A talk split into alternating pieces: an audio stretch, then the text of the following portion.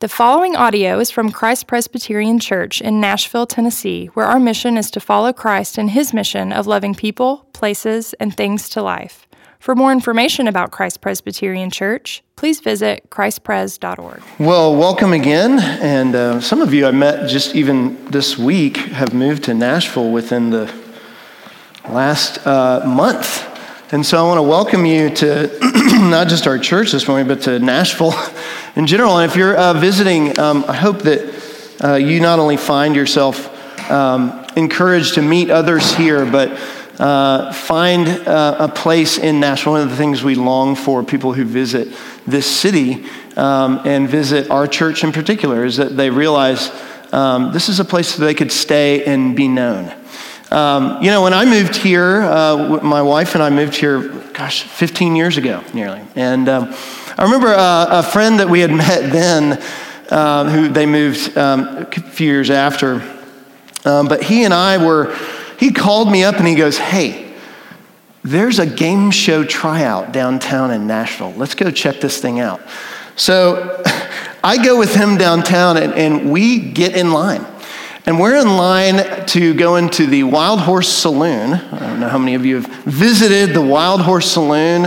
Uh, down there on second, but you know, you're missing a treat. And um, we're in line, and I notice as we go to this thing, and I don't know really much about it at all. All I've heard is these like random tidbits of it. But what I am taking in is everybody who's in line.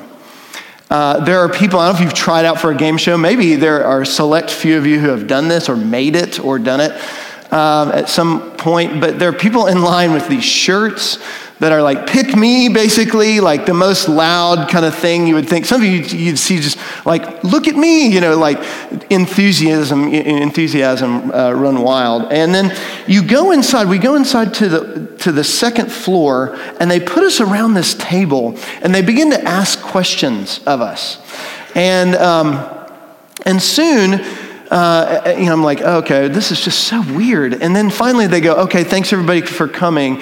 And they say, uh, as we're all walking away, they say to me and my friend, they say, Oh, hey, y'all forgot a couple things. And they bring us closer. And they say, Hey, we, we want you to move to the second round. And I'm like, Are you serious, man? Like, so I start thinking in my head, I'm being picked. I'm, I'm really this great. You know, like, no, I'm not. And so I show up. Um, you know, at this hotel, they asked to come to a hotel, uh, the hotel right across from Bridgestone. I can't remember. I think it's the Hilton right there. And they have like in one of the spaces the game show set up. And so you have like it's a mock thing where you have to answer questions.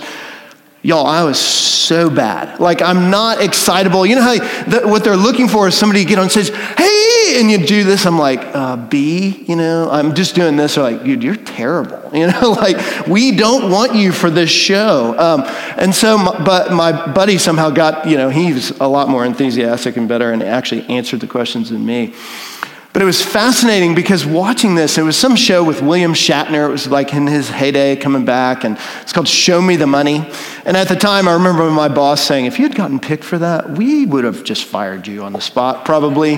Um, but it was one of those things like, it was fascinating to be a part of this whole like excitement downtown. Like there was this, it was like the, all these people, and oh, the game show's coming through, and I could be a part of that. And it makes me think often of, what it's like for us to live in the Christian life. Like we can, we can think of church and living in the Christian life and living relationally to God and other people as Him wanting to pick us when He's already called us a son or a daughter.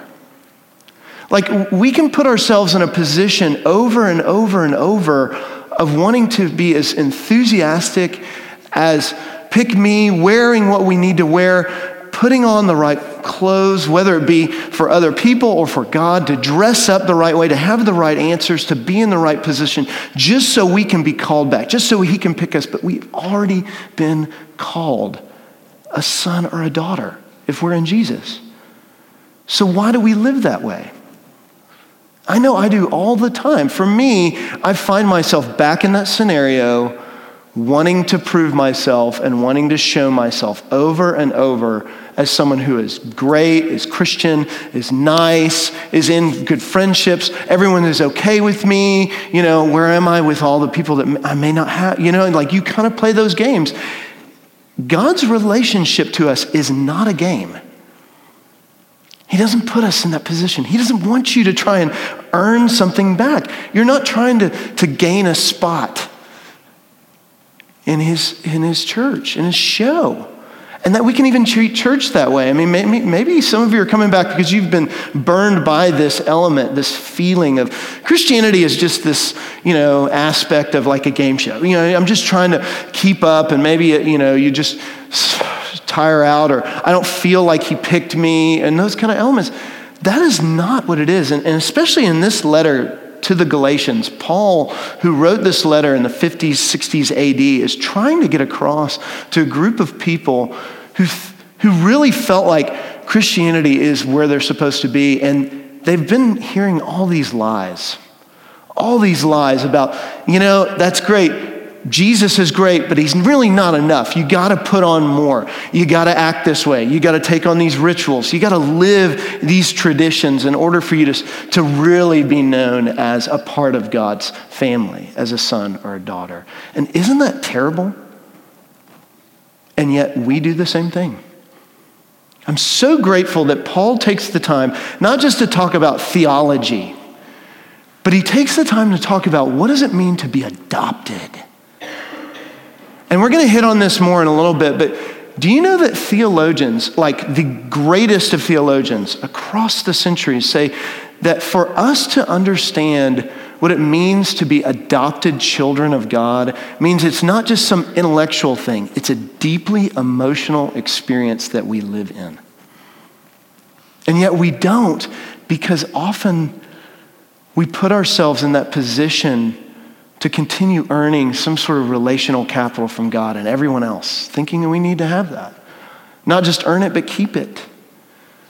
And God is saying, It has been done. How do we, through this passage, how does Paul try and express to both the Galatians and to us, this group of people in Rome who were not Jewish, who did not know anything about Jesus until Paul came?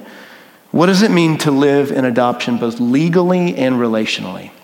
Legally and relationally. You know, he begins in verse 1 and he says, I mean that the heir, as long as he is a child, is no different from a slave, though he is the owner of everything. But he is under guardians and managers until the date set by his father. In the same way, we also, when we were children, were enslaved by the elementary principles of the world. But when the fullness of time had come, God sent forth his Son, born of a woman, born under the law, to redeem those who are under the law, so we might receive adoption as sons. You know, the, he's trying to put across a, a very, like, daily kind of issue that of adoption right then. That, what does it mean to belong? Because for many of us, the experience and feeling of adoption just peters out. It can feel like just waves on a shore, it can come up and back.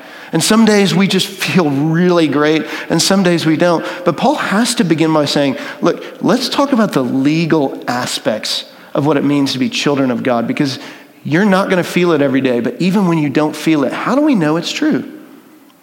How do you know that you're actually a son or a daughter? And when it uses the word sons, just as even the previous verses, it's talking about encapsulating the whole of us, those who are children of God. Now, when we talk sometimes in our culture about what it means to be God's children, that's different. That's different nomenclature. Sometimes what the Bible is talking about is not just saying we are all children of God. In fact, it's not saying that.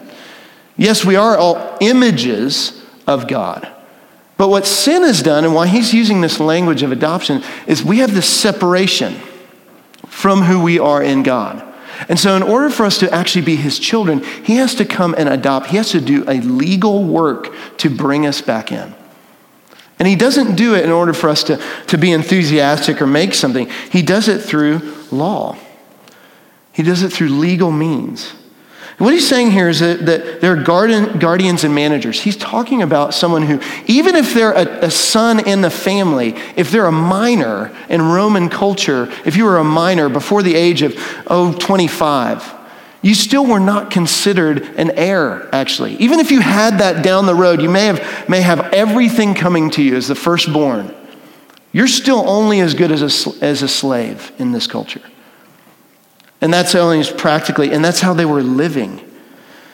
And in fact, the guardians and managers were these people over them. It's like we have spoken even last week of what is a guardian? It's in their time, it was this person who would look over the children and they would keep them, not as a father, but as a disciplinarian. It's actually the word pedagogos or pedagogy. It meant someone who looked over them, but not caring for them, not in their needs, not considering them a son, but a slave. And, and, and the Galatians here, even though they know they're in Jesus, they're still living. They're going back to that old life of thinking that they're not even worthy to be called a child unless they take on, unless they do enough to be picked by Him. You know, uh, our family has, is one that has been uh, brought up through the beauty of adoption, beautiful picture and work of it. And as we've done that, maybe some of you have gone through that or experienced it or heard or talked to people who have done it. It's interesting to talk to uh, people about that whole process. Because as you decide that this is the process you're going to do, there are a lot of things that come from it. You have to do things like a home study. And you have to invite someone in to your home and make sure your home is, is not dangerous or that your, your life, you know, relational life in that home is, is not scary. It's, it's fit for a child to be in it. And you also have to go to things where you have to like get your fingerprints done, TBI. Tennessee Bureau of Investigation. You got to go to that. You got to go to local and uh, state government officials to check your background and make sure that you can legally actually take on a child. There's no prior issues. There's nothing in your past. They, they look you over and you go over and over. And if you miss a certain date, you have to do it again.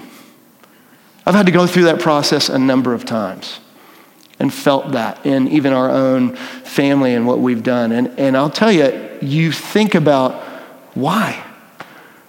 Why do they have to check me so much? Why do they have to look into the private parts of my life to, to make sense of that? When it says here, in the same way also, it says that as children we were enslaved to elementary principles of the world, but when the fullness of time had come, God sent forth his son, born of a woman, born under the law. Why in the world would God do that? Because in order to adopt us as children, in order to bring us in, God Himself puts Himself in the position to experience the, His own law that He actually set up Himself. He actually is born of a woman, meaning He takes on the relational mess that every single one of us have done. He goes in for the home study when He doesn't need to at all. He takes on the careful combing of what it means to grow up. And even if you read about his life and what it means to not measure up or to feel like an outcast, his own family called him crazy. And if you read the Gospels, he experienced the cramping life of many siblings. He experienced the disapproval of when he got lost and his parents couldn't find him. And he, he experienced the rejection not only as a child, but even as an adult of not belonging, of feeling like he was misunderstood all the time, rejected, even up into his death. He takes up all of these experiences, all of these things born of a woman, so that his study, his careful combing of every part of you and I that think and feel and experience and believe, there is no way God would want me as a son or daughter. He goes into every corner of that in order that we may know that he goes to the depths and heights and breadth to bring you in as a child. And not only that, it says born under a, the law. Think about this. Who set the law up? God Himself. And then He sends His own Son under it. to feel its weight. All the ways that you feel the weight that you're not a son or a daughter. All the moments that you think, if, if I really confessed, if I really took the moment of silence that Wayne gave us a minute ago and really confessed the things that really are in there, all the ways I haven't lived up to being a son or a daughter, by the law, there's no way God would want to keep me as a son or a daughter. He would revoke it, He would take it away, He would change His mind. You know, there's no way, and, the reason that God sends Jesus in this way, legally, to be born under a woman, to experience all of that rejection, but also to experience the law, is so that you know there is no way, no condemnation, no lie that can be told you by Satan or any person on this earth that can tell you that you are not a son or a daughter.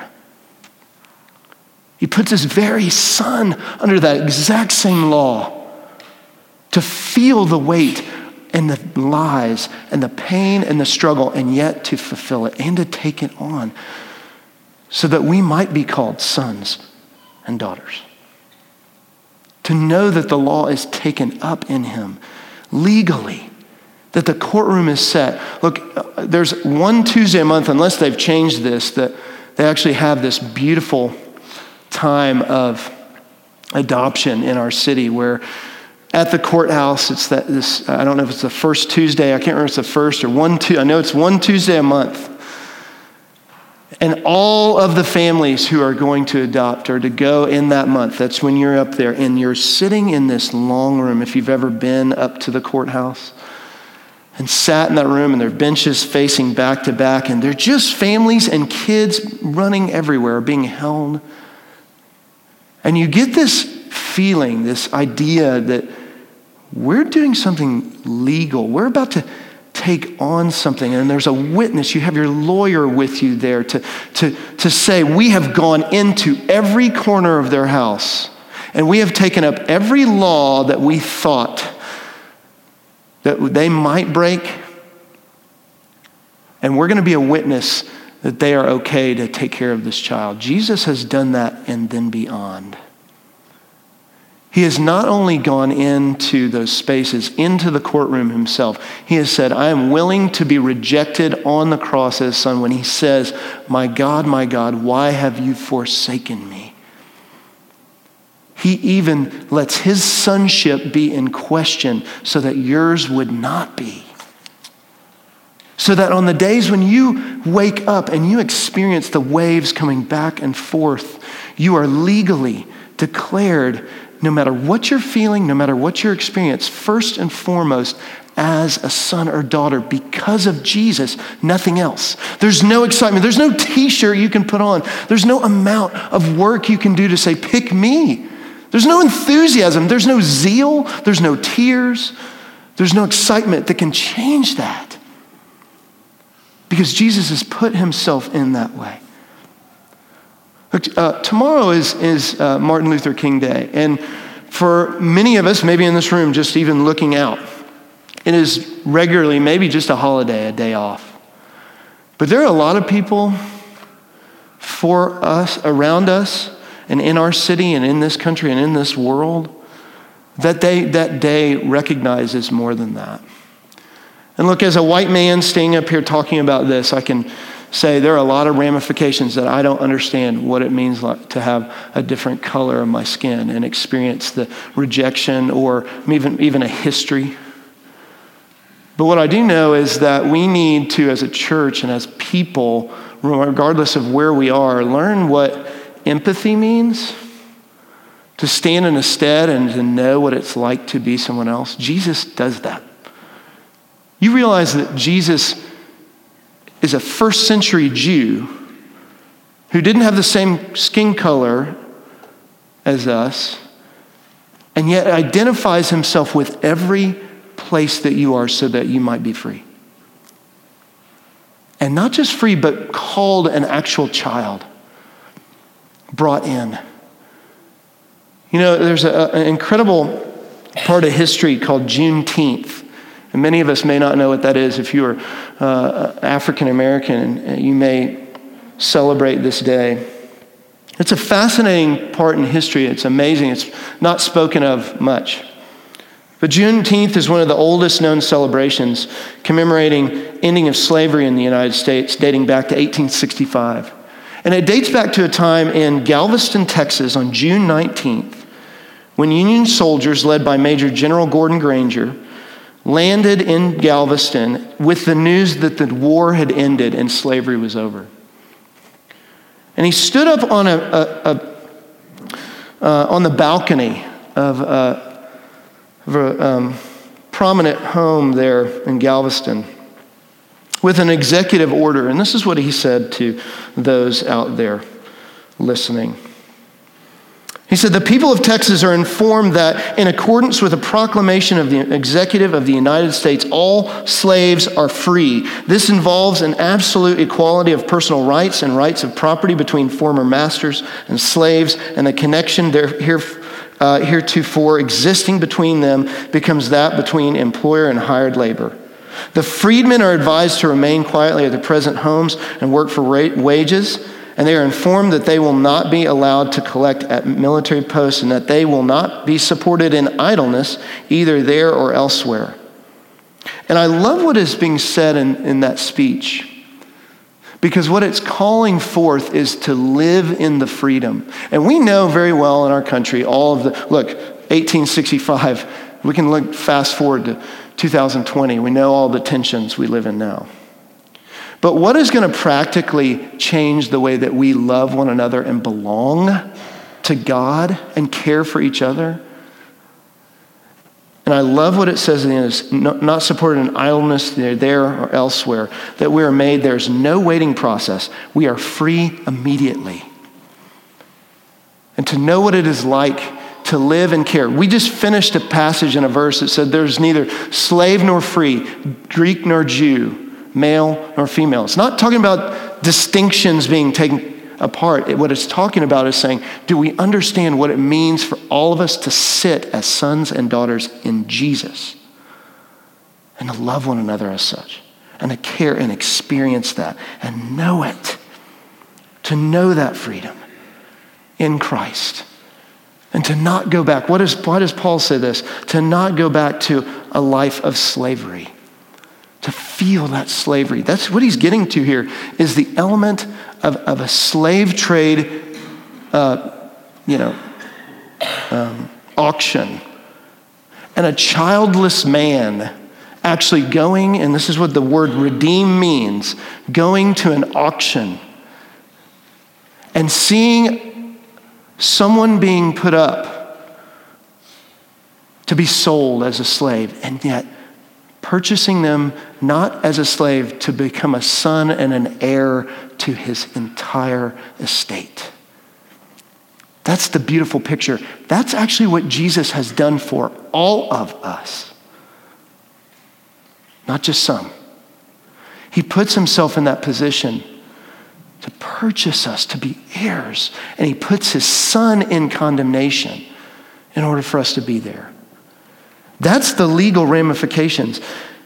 But how do we not go back into a life of slavery? How do we not go back into idleness when we know that it is deeply embedded in us? In our culture, in our hearts.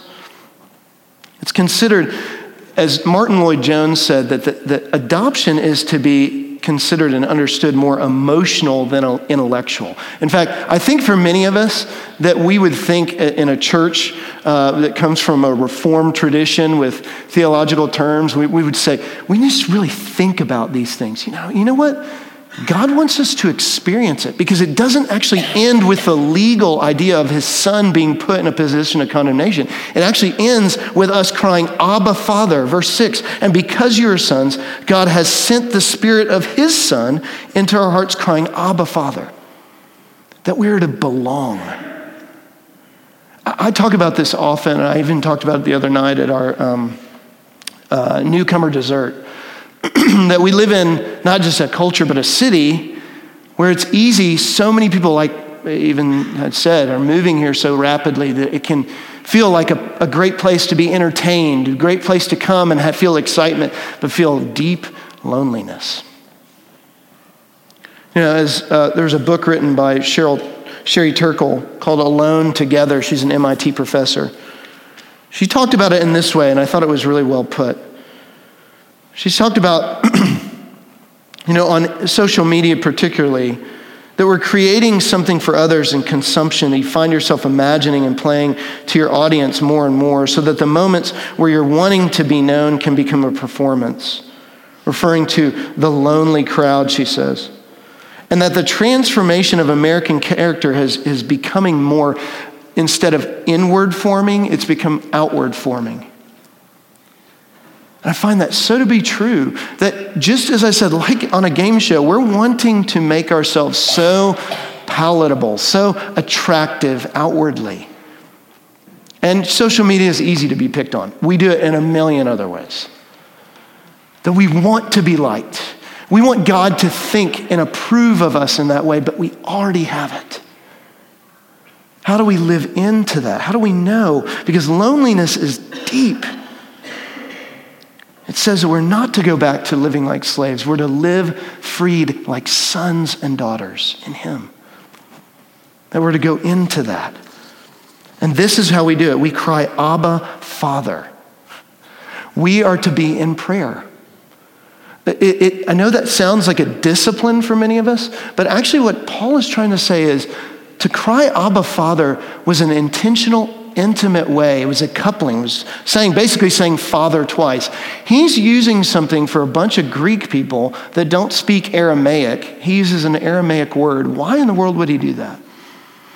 Because he wants to get across to the Galatians that his, their relationship to God is so deep, so intimate. The Jews didn't use this language. The only way they've heard this language is through Jesus. Jesus himself. It means that we're coming in Jesus to God.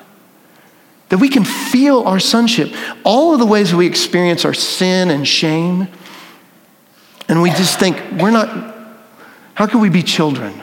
The moments when you remember, maybe you sat at a dinner table or in a car when you've disappointed your parents, or maybe you're in a place where you just, you come out of a place where you hate your family, your parents.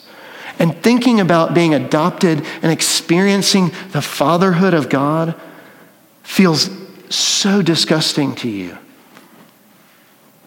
God is redeeming the fact that what he's saying to you is he, he wants you to talk to him in a way and be in his life. He doesn't look to you. How can you say Abba Father to someone if they're looking at you with complete disapproval? You can't. He doesn't look at you in that way. If we first know that He's adopted us and He doesn't call you secondary child, He calls you son and daughter. Look, I, I, that's been a part of my life. I, some of you here may have experienced that. I don't look at myself as an adopted father, I look at myself as father. I don't see my children in that way. I don't think of it. I'm their daddy. And that's never changed.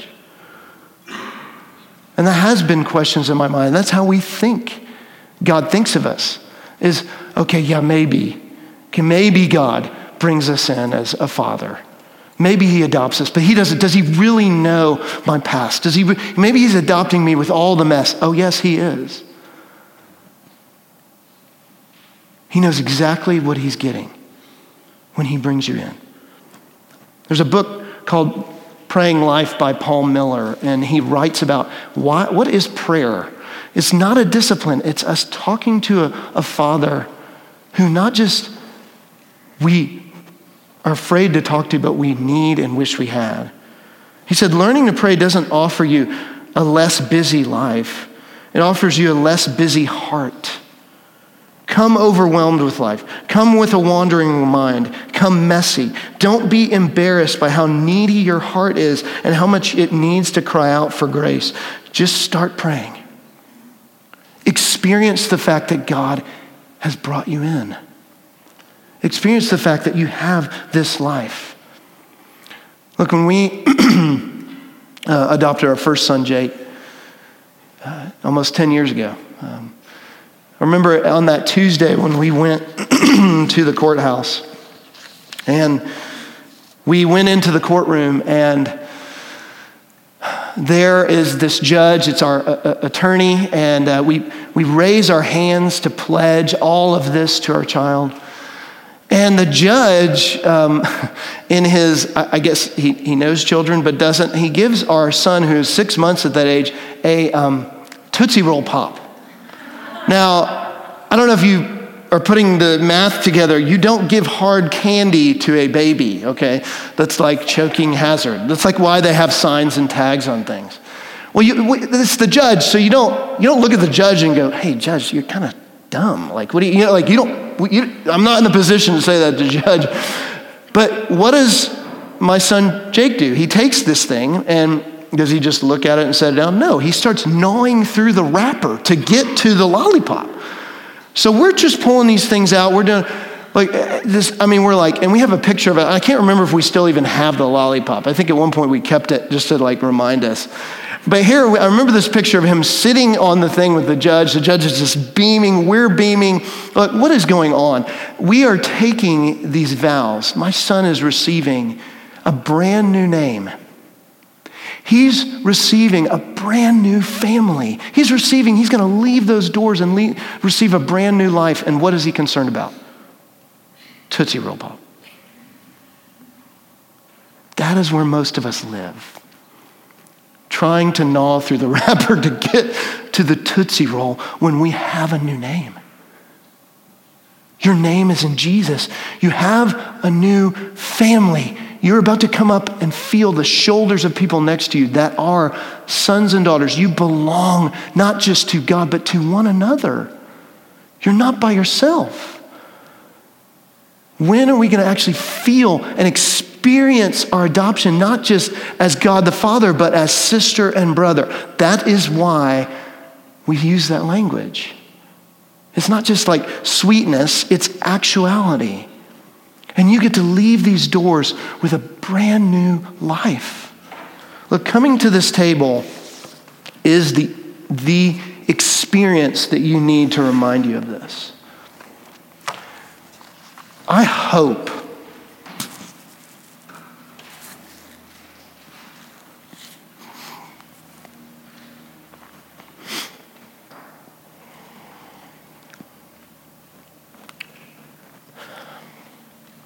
I hope that you do not come to this table thinking that your sonship or being a daughter has anything to do with you trying to earn it. But you will. You will want to come to this table and you will want to just have the lollipop. But you have to come to this table to know that it is far more. To taste and experience what is true regardless of your feelings so that you can leave and experience and live in that. Because when you taste this, you taste your new name.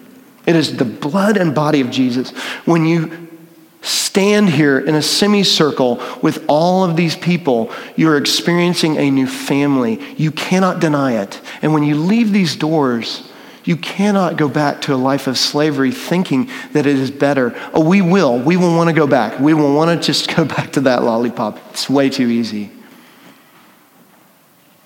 But you now know and are reminded and can go back to the one you cry, Abba, Father, show me again the truth of what it means to be a son or a daughter. Let's stand. And as we do,